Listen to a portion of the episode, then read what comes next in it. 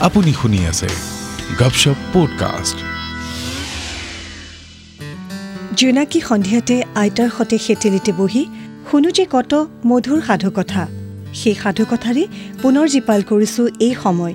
বিশিষ্ট লেখিকা প্ৰয়াত অৰুন্ধতী দত্তৰ পৰিৱেশনাত বুঢ়ী আইৰ সাধু অকণিহঁত এয়া তোমালোকৰ সন্মুখত মই অৰুন্ধতী জেঠাই। আনিছোঁ ধেৰ সাধু জুলুঙাত ভৰাই। কোন ক'ত আছা? আহা লৰি লৰি সাধুৰ মালিতা শুনা কাণ পাতি। অকণিহঁত এইবাৰ মই তোমালোকক এটা দুষ্ট সাপ আৰু এজনী ধুনীয়া ৰাজকুমাৰী সাধু ক'ম দেই। সাধুটো যিখন কিতাপৰ পৰা লোৱা হৈছে সেইখনৰ নাম যাদুৰ কথাৰে সাধু। লিখিছিল ভুৱন ভাৰতী বৰুৱা মানে তোমালোকৰ ভাৰতী জেঠায়ে। লিখিছিল বুলি কিয় কৈছোঁ জানা? কাৰণ কেইবছৰমান আগেয়ে ভাৰতী জেঠাইৰ মৃত্যু হ'ল। তেওঁ তোমালোকৰ বাবে নানা সাধু গীত কবিতা লিখি থৈ গৈছে। আজি মই তোমালোকক যিটো সাধু ক'বলৈ ওলাইছোঁ সেইটো সাধুৰ নাম যাদুপেৰা। শুনা হওক দেই। এসময়ত এখন দেশত এজন ৰজা আছিল। তেওঁৰ এজনীয়ে ছোৱালী নাম বনমালা। বনমালাৰ মাক তাই সৰু থাকোঁতেই ঢুকাল। দেউতাক মানে ৰজাই তাইক বৰ মৰমেৰে ডাঙৰ কৰিছিল। কোনো ধৰণৰ কষ্ট নোপোৱাকৈ তাইক আতুল তুলকৈ ডাঙৰ কৰিছিল। এদিন ৰজাই খবৰ পালে যে কাষৰ দেশৰ ৰজাজন তেওঁৰ সৈতে যুঁজ কৰিবলৈ আহিব। ৰজা বিমূৰত পৰিল মানে চিন্তাত পৰিল। কাৰণ বিদেশী ৰজাজনতকৈ আমাৰ সাধুৰ ৰজাজনৰ সেনা লেখত কম আছিল। তেওঁ ভাবিলে মোৰ যি হয় হ'ব ছোৱালীটিক মই আঁতৰাই পঠিয়াম। তেওঁ বনমালাক কাষলৈ মতাই আনি ক'লে আই তুমিতো সকলো কথা শুনিছাই। কোন সময়ত বিদেশী সোমাইহি তাৰ ঠিক নাই। তোমাৰ বাবেহে মোৰ চিন্তা। তুমি খুৰা দেউৰাৰ ঘৰলৈকে যোৱাগে আইজনী? বনমালাৰ মনটো বৰ বেয়া লাগিল। এই বিপদৰ সময়ত দেউতাকক এৰি যাবলৈ তাইৰ দুখ লাগিল। বনমালাই মনৰ দুখৰ কথা দেউতাকক কোৱাত দেউতাকে ক'লে তুমি মন থিৰ কৰাই মই বহুত কথা ভাবিহে তোমাক যাবলৈ কৈছোঁ। চাওঁ ওচৰলৈ আহা। এই হাতনি পেৰাটো লোৱা এই পেৰাটো তোমাৰ বাটৰ লগৰী হ'ব। এই পেৰাটোৰ মহিমাৰ কথাটো তুমি জানাই। আৰু এটা কথা এই সঁচাৰ কাঠিডাল লোৱা আৰু মোৰ শিতানত থকা লোহাৰ বৰ পেৰাটো খোলা। তাৰ ভিতৰত হাতী দাঁতৰ এটা সৰু সফুৰা পাবা। সফুৰাৰ ঢাকনিখন খুলিলেই ৰূপৰ পাতেৰে মেৰিওৱা সোণৰ মীনা কৰা কবচ এটা দেখিবা। এই কবচটো তোমাৰ ডিঙিৰ মণিধাৰত গাঁঠি ল'বা। অকণিহঁত দুটামান শব্দৰ অৰ্থ তোমালোকে বুজি পোৱা নাই চাগে নহয়? মই কৈ দিওঁ শুনা। হাতনি পেৰা মানে হাতত ল'ব পৰা সৰু বাকচ।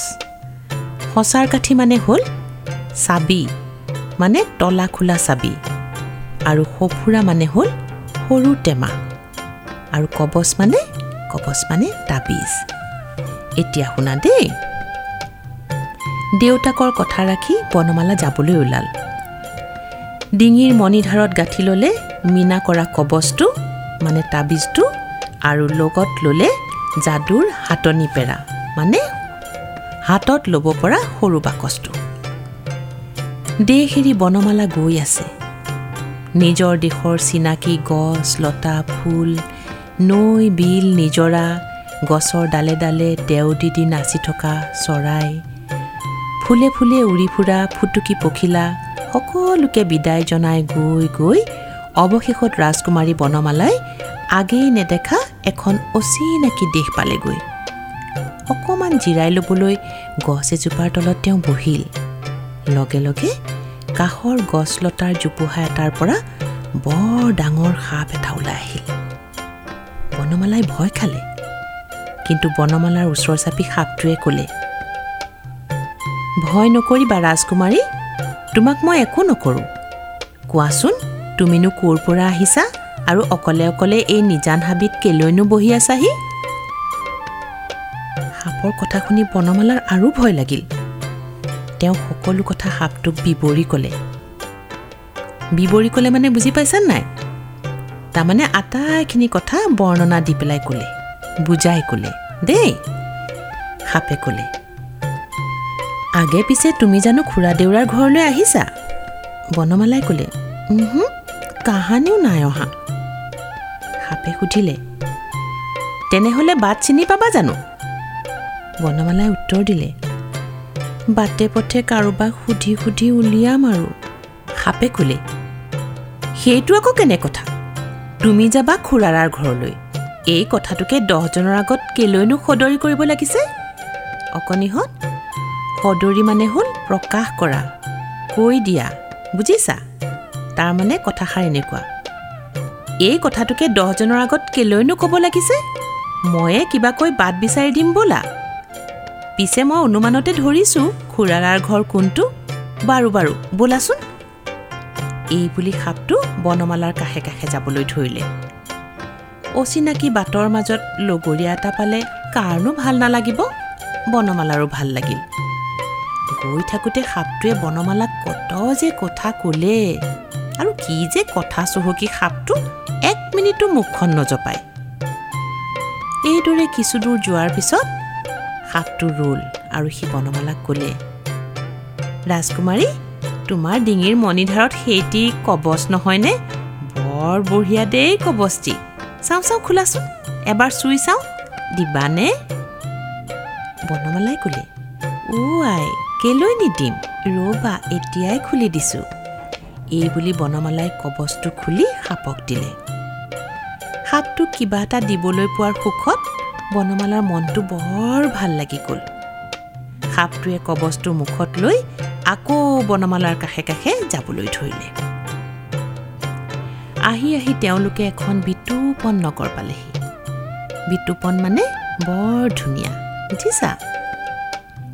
সাপটোৱে বনমালাক ক'লে তোমাৰ বৰ ভাগৰ লাগিছে নহয়নে ৰাজকুমাৰী?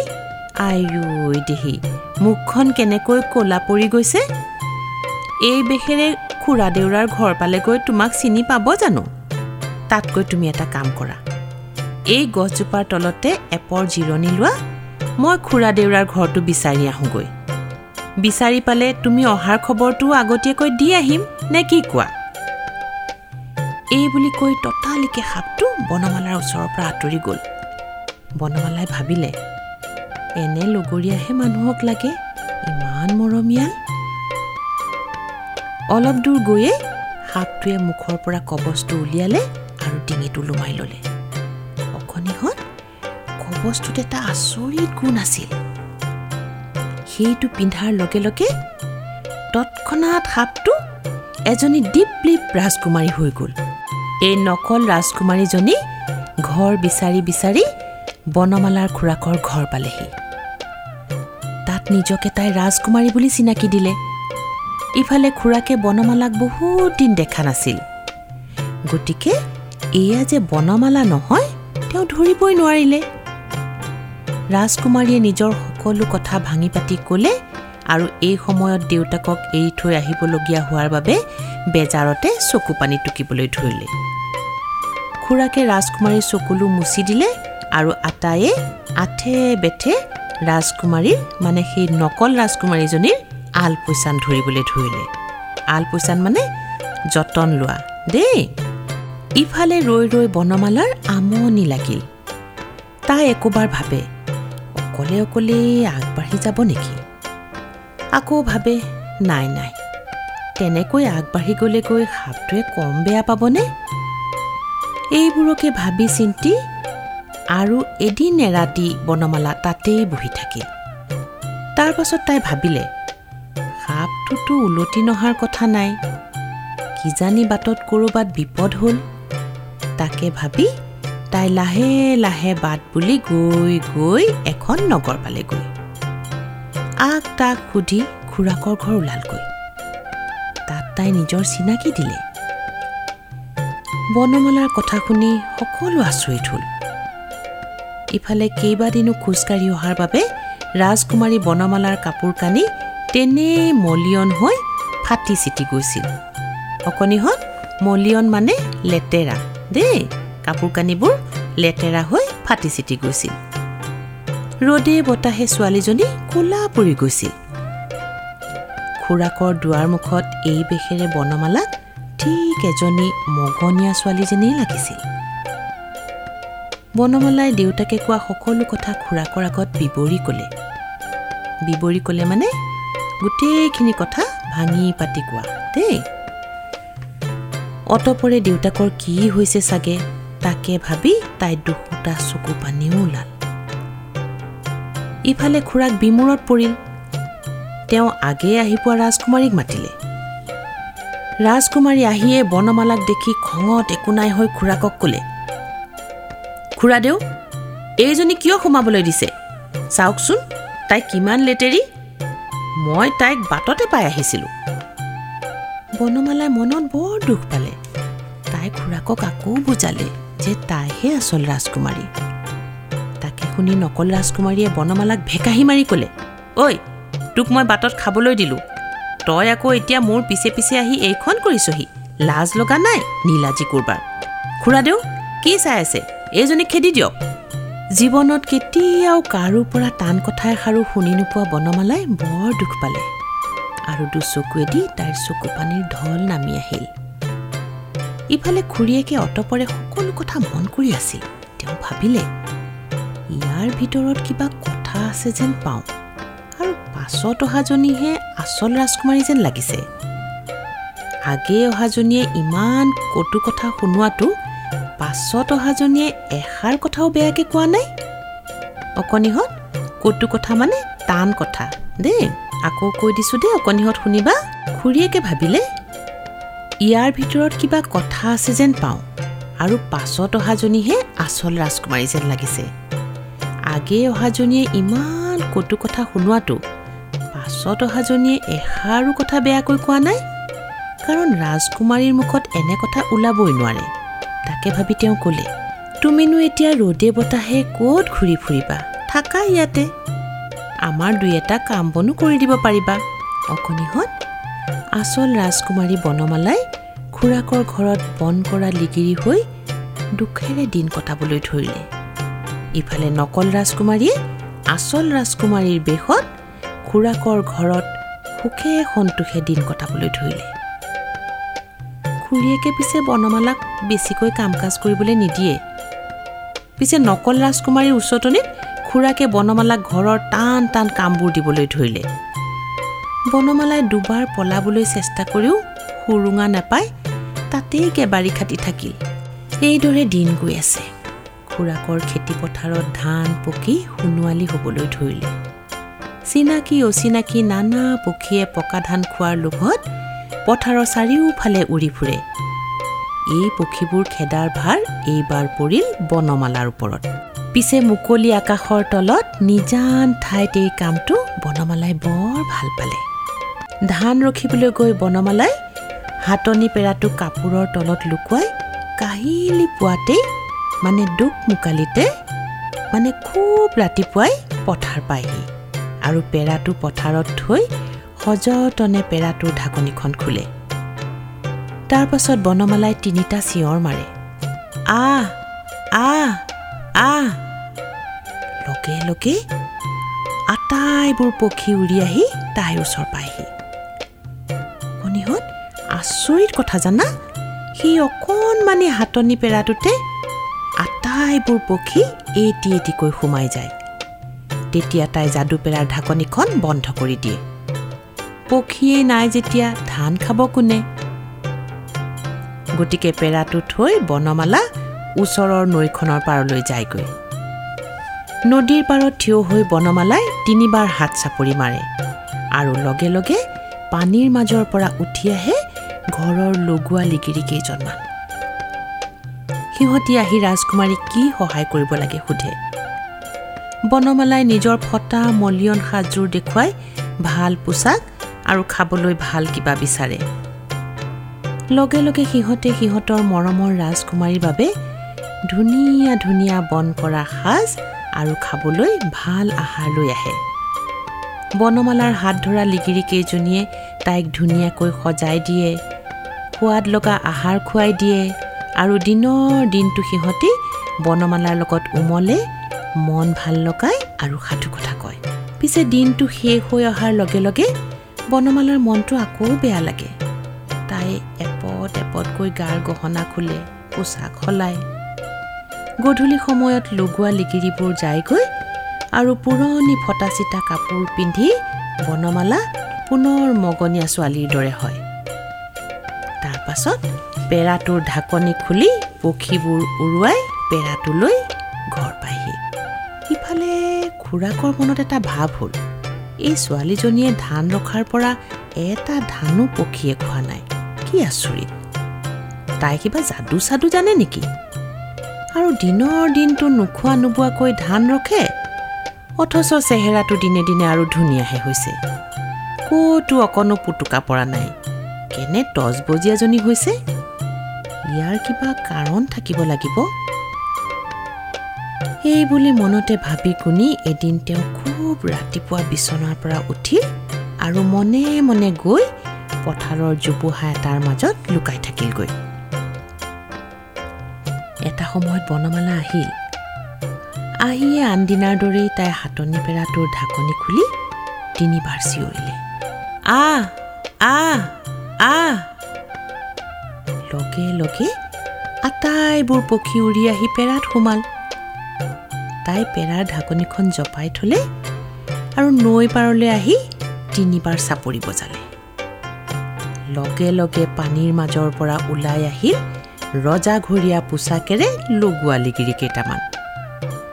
আহিয়ে সিহঁতি ক'লে আদেশ কৰা ৰাজকুমাৰী আজি তোমাৰ কি খাবলৈ মন গৈছে? পিন্ধিবলৈ সোণৰ মীনা কৰা পোচাক দিম নে ৰূপৰ পানী চৰোৱা? হীৰা খটোৱা মণিধাৰৰ সৈতে বাখৰ পতোৱা কাণফুলিযোৰেহে তোমাক খুৱাব। ৰাজকুমাৰী বনমালাই খিলখিলাই হাঁহিলে। সি হাঁহি নৈৰ সিপাৰৰ পাহাৰত ঠেকা খাই আকৌ ঘূৰি আহিল। অতপৰে অবাক হৈ চাই থকা খুৰাক হাঁহি শুনি চক খাই উঠিল। তাৰ পাছত তেওঁ দেখিলে বিতুপন সাজপাৰেৰে দীপলিপ ছোৱালীজনী হাইলাখ ৰাজকুমাৰী হৈ গ'ল। তেওঁ লাহে লাহে বনমালাৰ ফালে আগবাঢ়ি গ'ল। আৰু তাইক সুধিলে আই তুমি আচলতে কোন? মোক কোৱাচোন? বনমালাই বেজাৰ মনেৰে ক'লে মই ৰাজকুমাৰী বনমালা খুৰাদেউ আপোনালোকে মোক চিনি নাপালে। বনমালাই খুৰাকক যেতিয়া গোটেইখিনি কথা ভাঙি পাতি ক'লে যে সাপটোক লগ পোৱাৰ পাছৰে পৰা কি কি হ'ল খুৰাকে তেতিয়া কথাখিনি বুজি পালে। বুজি পাই বনমালাক সেই বেশেৰেই ঘৰলৈ লৈ আহিল। ঘৰলৈ লৈ আহি বনমালাক তেওঁ এঠাইত লুকুৱাই থলে আৰু নকল ৰাজকুমাৰীক ওচৰলৈ মতাই আনিলে। তাইৰ লগত কথা পাতি পাতি কথাই কথাই খুৰাকে তাইক ডিঙিত থকাটোনো কি কবচ? সেইটো ক'ত পোৱা যায়? আদি সুধি এবাৰ চুই চাবলৈ খুজিলে। তাই কোনোমতেই দিব নোখোজে। খুৰাকে কি কৰিলে জানা? একে আজোৰে কবচটো ডিঙিৰ পৰা লৈ আহিল। আৰু তাৰ পাছত কি হ'ল? চকুৰ পলকতে ৰূপহী ৰাজকুমাৰী এটা বিয়াগুম সাপ হৈ পৰিল আৰু সি খুৰাকৰ ফালে মুখ মেলি খেদি গ'ল। ইফালে বনমালাৰ খুৰাকে আগতেই কিছুমান মানুহ সাজু কৰি থৈ দিছিল। হাতে হাতে দা কোঠাৰ জাঠি জোং লৈ দুৱাৰ মুখত ৰৈ থকা মানুহবোৰে সাপটো টুকুৰা টুকুৰি কৰি মাৰি পেলালে। লুকুৱাই থোৱা বনমালাক উলিয়াই আনি খুৰাকে সকলোৰে লগত নতুনকৈ চিনাকি কৰি দিলে। আৰু অতদিনে কৰা ভুলৰ অনুতাপ কৰিলে। আপুনি শুনি আছে গপশপ পডকাষ্ট। এনেদৰেই শুনিবলৈ পাব গাপশ্বপ পডকাষ্টত ভিন্ন ৰুচিৰ সমাহাৰৰ ভিন্ন অনুষ্ঠান। এনেদৰেই শুনিবলৈ পাব গাপশ্বপ পডকাষ্টত ভিন্ন ৰুচিৰ সমাহাৰৰ ভিন্ন অনুষ্ঠান।